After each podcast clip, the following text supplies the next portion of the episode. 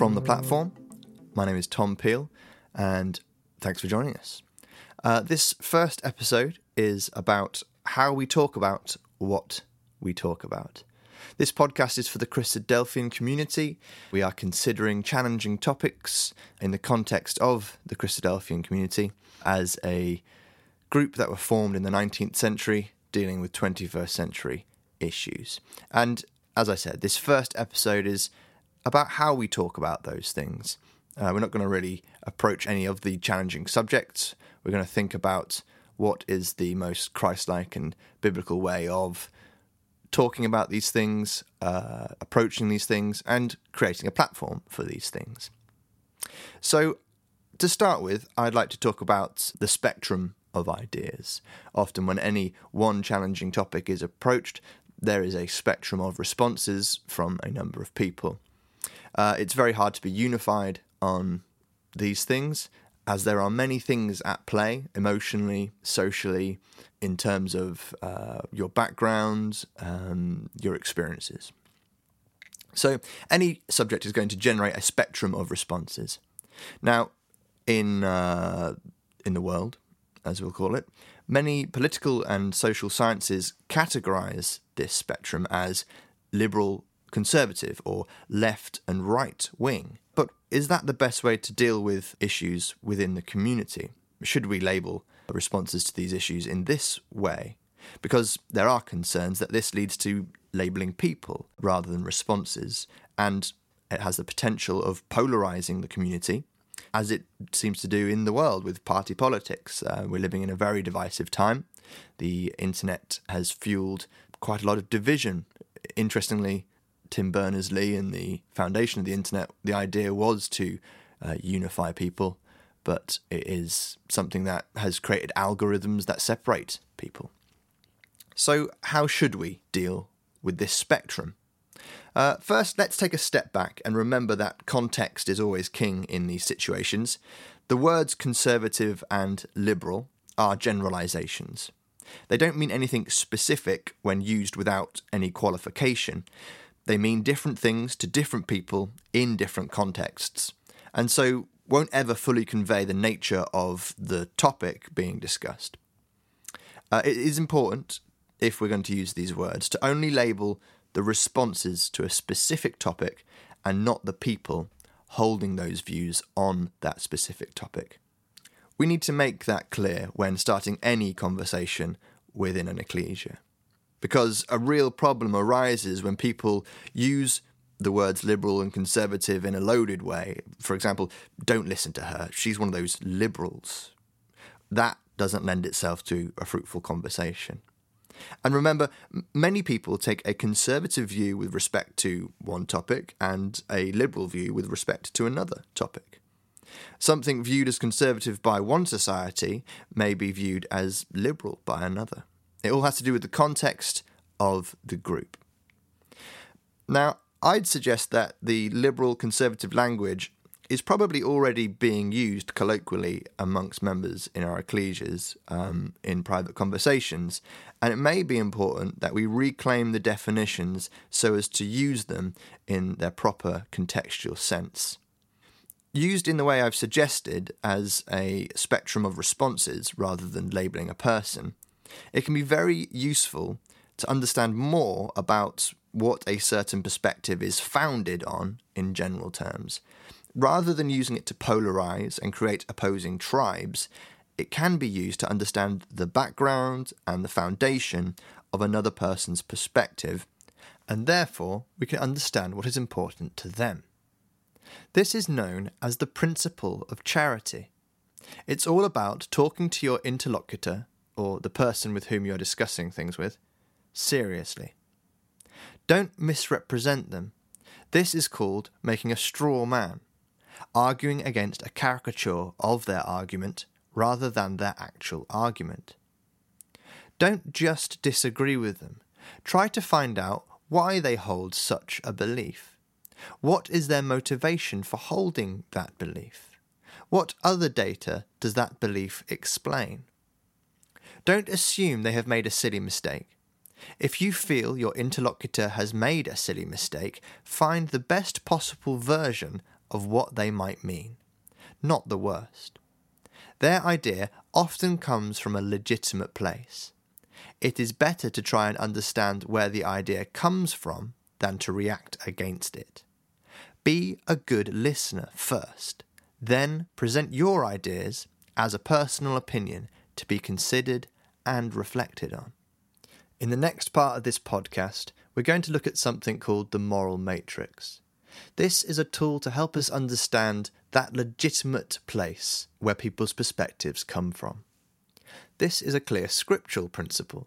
2 Timothy 2, verse 24 says, And the Lord's servant must not be quarrelsome, but kind to everyone, able to teach, patiently enduring evil, correcting his opponents with gentleness God may perhaps grant them repentance, leading to a knowledge of the truth. And they may come to their senses and escape from the snare of the devil, after being captured by him to do his will. What I find really interesting about this verse is that it says, It is up to us to correct with gentleness, but it is up to God to lead them to a knowledge of the truth. We cannot force feed people. Similarly, Titus 3, verse 1 says we should be obedient, to be ready for every good work, to speak evil of no one, to avoid quarrelling, to be gentle, and to show perfect courtesy towards all people.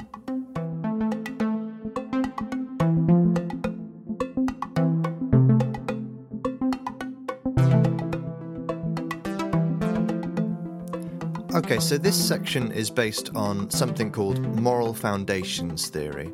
It's described in a book called The Righteous Mind Why Good People Are Divided by Religion and Politics by Jonathan Haidt. It is a very useful theory to help understand how we can have such a spectrum of perspectives in one community, and why those perspectives find homes more comfortably in some ecclesias rather than others. Now, this may sound quite foreign to many of you, but I'd like to reassure you it is quite simple, and if you bear with me, we'll get round to how it works alongside Bible teaching quite neatly. Essentially, it's a new tool to talk about ideas we are already familiar with. New tools are used all the time by our community, whether it be concordances, online Bibles, or other ways of reframing Bible topics to help a new audience understand and apply fresh thinking to those who are already well informed. Now, the simplest way to understand moral foundations theory is to understand that it's like moral taste buds. One way to understand where a perspective comes from is to understand what moral taste buds it touches on. So, it has been shown that we have six moral taste buds and we use some or all of these six moral foundations, whether we realize it or not, to inform our reactions to certain topics. The first one is care harm. It's a instinct we have. When we see someone being hurt, we instinctively want to help them. It's the experience of sympathy towards individuals who are in harm or suffering. We are often driven to care for those in need. Now, I'd like you to think about these foundations quite generally at first, and then we'll see how they apply to our community. So, the second moral foundation is liberty oppression. This is our instinct for autonomy and freedom. It is a strong drive to overthrow bullies and tyrants who try to exercise too much authority over individuals. The third is fairness cheating. This is about the law of reciprocity. As soon as someone tries to get their share without putting in their work, we will likely see them as dishonest and immoral and won't continue working with them. But being fair breeds cohesion and trust. The fourth foundation is loyalty, betrayal. This helps us to form strong relationships and see beyond ourselves as just individuals. When a group is centered around a common cause, it can accomplish a lot more than a group which is less uniform and cohesive. The fifth moral foundation is authority subversion. We have a desire for social order and hierarchy. In certain situations, we like people to have more authority than others, because this tends to benefit everyone, especially when based on knowledge, experience, and merit. And the final moral foundation is sanctity degradation. This is our instinct to keep certain things pure and sacred. Much of our morality today elevates this natural instinct to a more symbolic level. For example, where thousands of years ago people saw idols as sacred, we have elevated that natural instinct to a more symbolic level where certain topics or social norms are seen as sacred. So, those are the moral foundations. Just to recap, it's care, harm, liberty, oppression, fairness, cheating, loyalty, betrayal, authority, subversion, and sanctity, degradation. Now, it can be argued that the liberal moral matrix is based on the core value of care for victims of oppression and less, if at all, on loyalty to a group, authority, and sanctity. The conservative moral matrix, however, is based on preserving institutions and traditions to sustain a moral community, meaning you're more likely to balance all six of those foundations in order to preserve the community over helping the individual or minority. So the liberal appeals to the first three moral foundations, whereas the conservative will balance those first three moral foundations uh, of care, harm, liberty, oppression, fairness, cheating, with other things like loyalty and betrayal, authority and subversion, sanctity and degradation. Now, what we can also understand from moral foundations theory is that an individual's moral matrix around a particular topic is first intuitive. It's based on their upbringing, on their life events, and at what stage in life they're at. It is also continually confirmed by their group. And similar to taste buds, it's extremely unlikely that you can change another person's moral matrix by force feeding them. In short, people don't choose to be either liberal or conservative. It's a matrix that is made up from their entire lives and what they've been through till now. It is important to understand how these moral matrices affect the discussions we have around a subject like sexuality, for example, because it can trigger the sacred values of both groups, resulting in a moral disgust it is hard for either party to get past. So, moving on.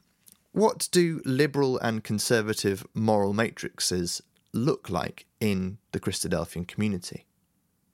We can only approach this question stereotypically, which means the picture painted is going to be crude and shows the extremes of a spectrum. It's important, remember, not to use this to label people or ecclesias based on your assumptions about them.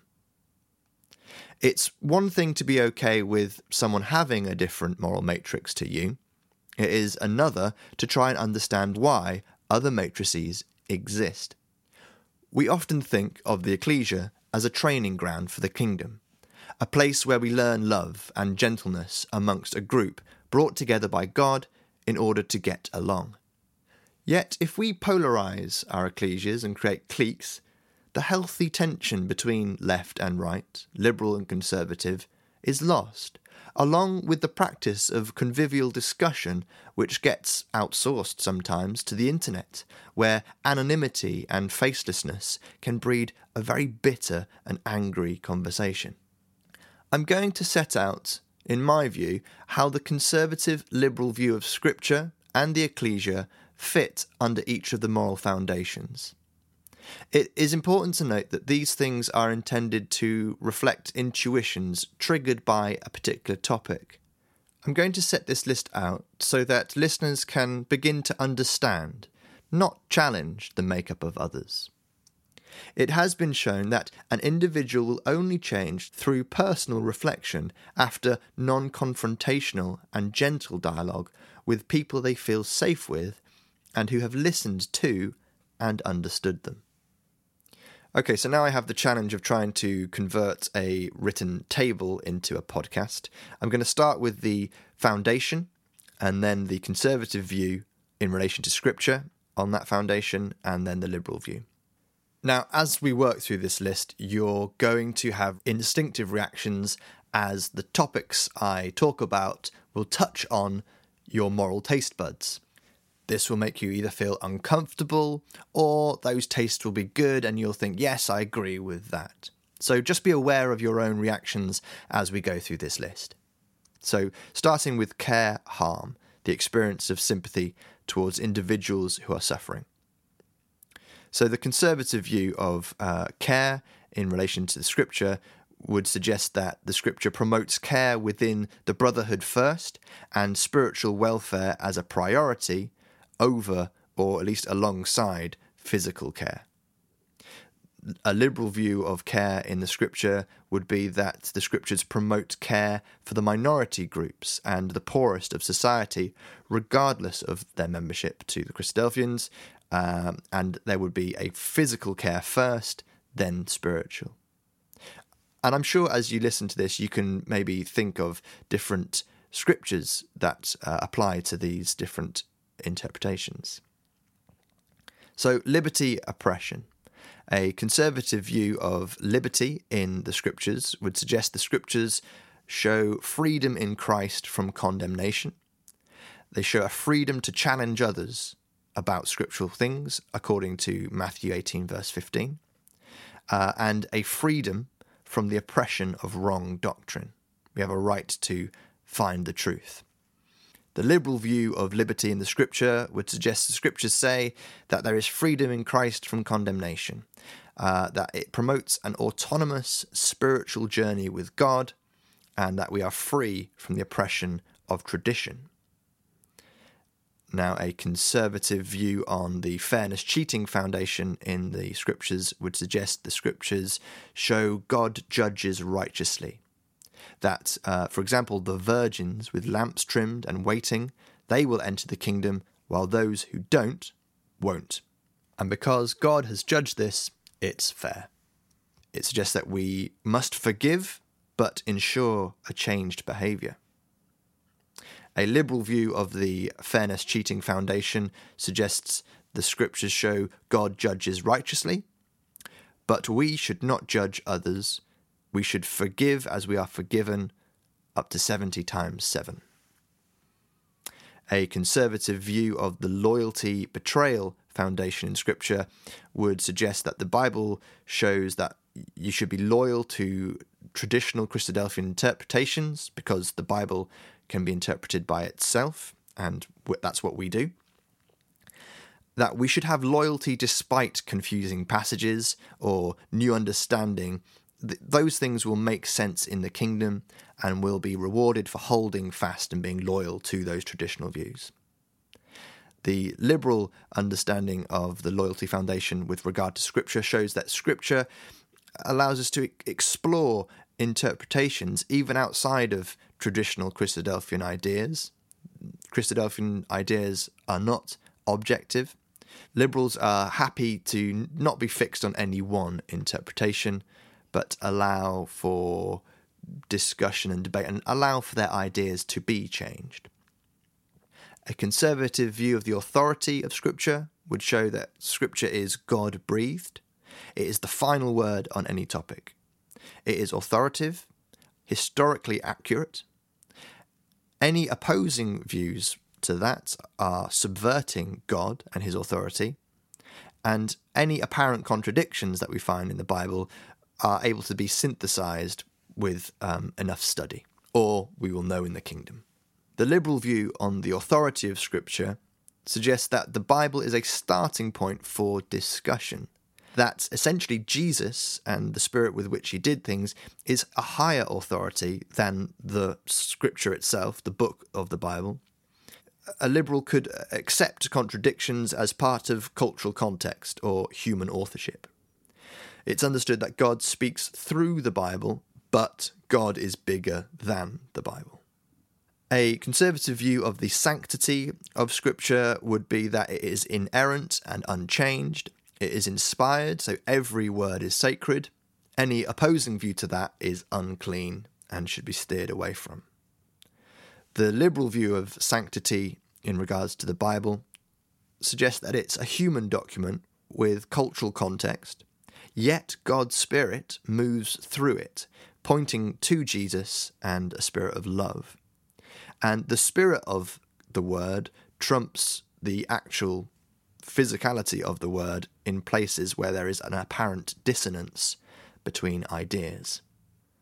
Okay, so there we go. And let me reiterate that is a broad, stereotypical idea of the left and right of Christadelphia. There are, of course, many nuanced opinions in between those, and I'm sure you could think of other ways of framing that and using different traits to understand the differences. It's not intended to be divisive, but to help people understand how each of those moral foundations applies to the formulation of, of the idea of scripture amongst more liberal and conservative perspectives. I hope you can also see how the moral foundations theory helps form a understanding of someone's perspectives in each of those categories. So my plan was to next do the same thing but with the moral foundations relating to the ecclesia.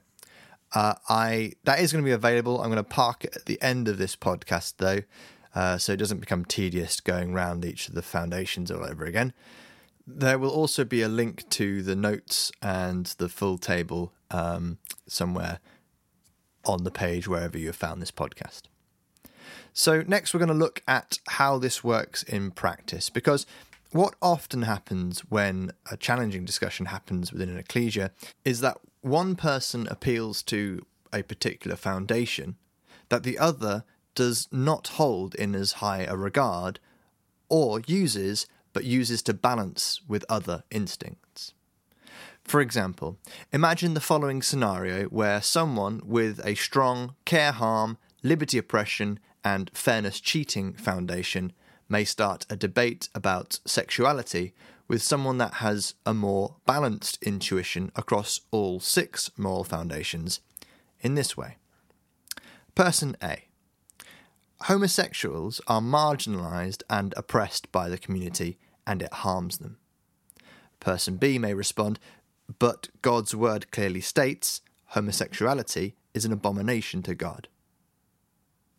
So it's not that person B has no care harm foundation to appeal to, it is that they are appealing to the authority subversion foundation that balances their own personal view. What person B does, however, is shift the argument away from the Care Harm Foundation to the Authority Subversion Foundation. A foundation that person A is likely to have less dependence on or be persuaded by. In fact, person A will most likely begin to now question the authority of person B's traditional interpretation of Scripture leading to person B feeling as though person A is undermining the entire moral makeup of the Bible and the community. Still, person A's issue around the Care Harm Foundation has not been addressed. Quite quickly, we can see that both people have denigrated the most sacred core values held by the other person. Person A feels that person B has zero care for victims of oppression, and person B feels that person A has no intention of preserving the institution and tradition of the community to sustain moral cohesion. So, what should we do? Personally, I feel first we need to understand the moral foundation that the person starting the debate is appealing to.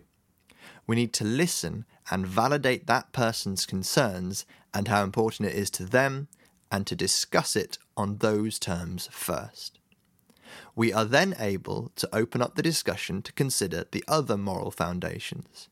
Foundations that we are equally going to have to understand that person's perspective on. Remember, be aware as to why you have entered into this debate. Are you hoping to correct someone or to understand their perspective? Are you able to consider you might learn something new? What does Jesus do? I'd like to appeal to how Jesus handles two situations one on the road to Emmaus and one in the temple. Now, I am aware that my perspective on these passages has a particular leaning or bias, so please take that into account. Interestingly, having shared this idea with some of my friends, I have already been shown where my perspective has blinded me to some of the realities of the text, and the following is edited to hopefully be more balanced. A case in point of how these principles can aid our understanding. Two disciples are heading away from Jerusalem on the third day after the crucifixion, and Jesus appears to them, but they don't perceive who he is. He travels by their side away from Jerusalem. He travels with them in the wrong direction. He listens to their concern, and he admittedly calls them fools and slow of heart, but then he shows them that all these things had to happen from the Scriptures. He then shares in fellowship with them and reveals himself as Jesus. Without telling them what they must do next, they get up of their own volition and return to where they should be. We are prone to see ourselves in the role of Jesus in our own situations, but we have to be aware that we could also be living out the role of the two disciples. But the amazing thing here is Jesus walks with them in the wrong direction. He does not stand and call after them whilst they're heading in the wrong direction and call them fools. He only does so after walking alongside them. Now, we might well say that Jesus got very angry at points when refuting others, and looked to Jesus' turning of the tables in the temple as a mandate to sharply chastise and rebuke one another. One way to interpret Jesus' actions in the temple by N.T. Wright, however, is that they were done to pass judgment on a corrupted, bureaucratic system, and he passed that judgment in a way that clearly signified, in the cultural context, his kingship, and his subsequent establishment of a new temple.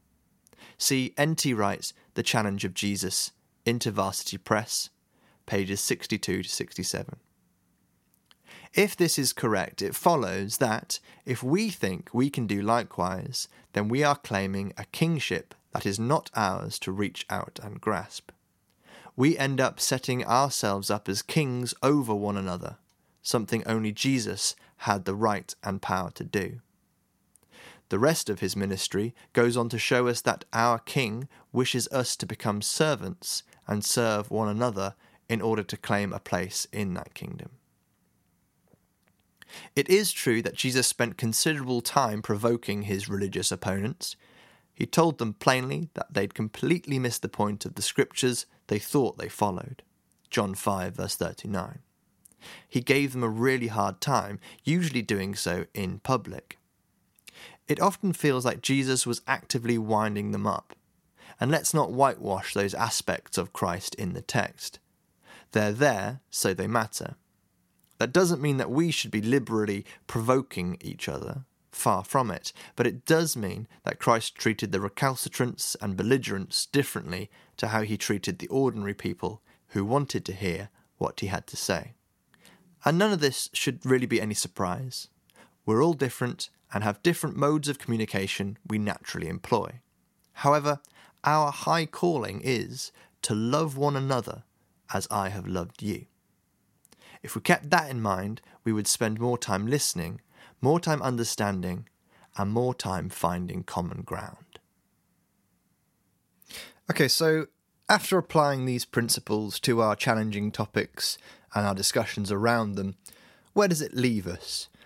We may rightly deduce that it leaves us at kind of a stalemate where we are just accepting two or more different perspectives. Yes, we've understood them, we know where they're coming from, but surely we need to have some sort of unity. Surely the authority of the scriptures will trump other moral foundations. Or conversely, perhaps the Care Foundation trumps all other foundations because it is most in line with the spirit of what Jesus did and taught.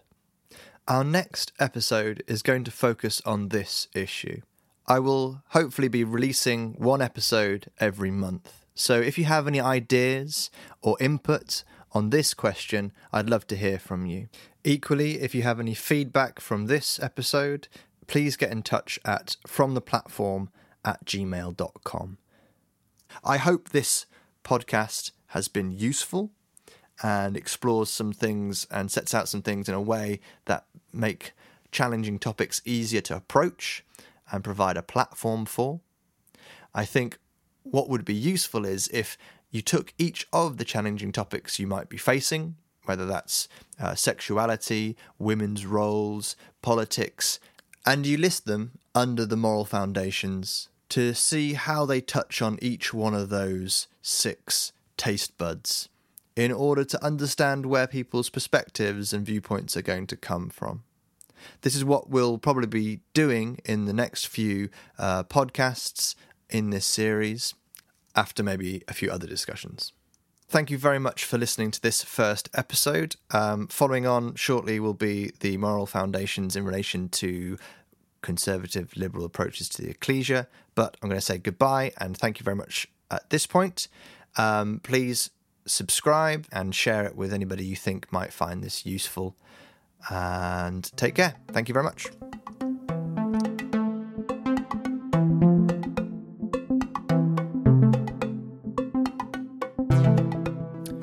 Right, so next we're going to do the same thing, but with the foundations relating to the ecclesia and how to function in the ecclesia.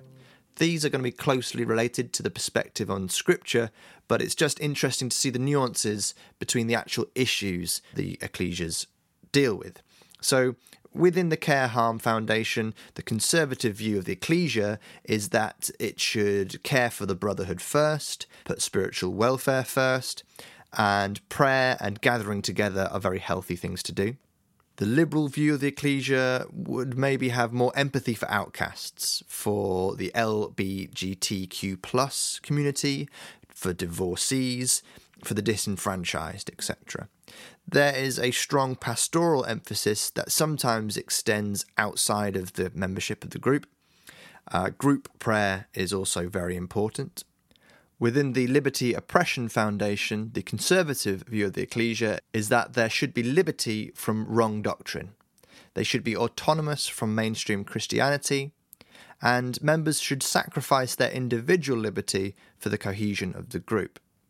The liberal view of the ecclesia is that they should throw off the oppression of tradition and formality, and that everyone should be working out their own salvation with a degree of autonomy that sits within a tolerant family that is there for them when they need them.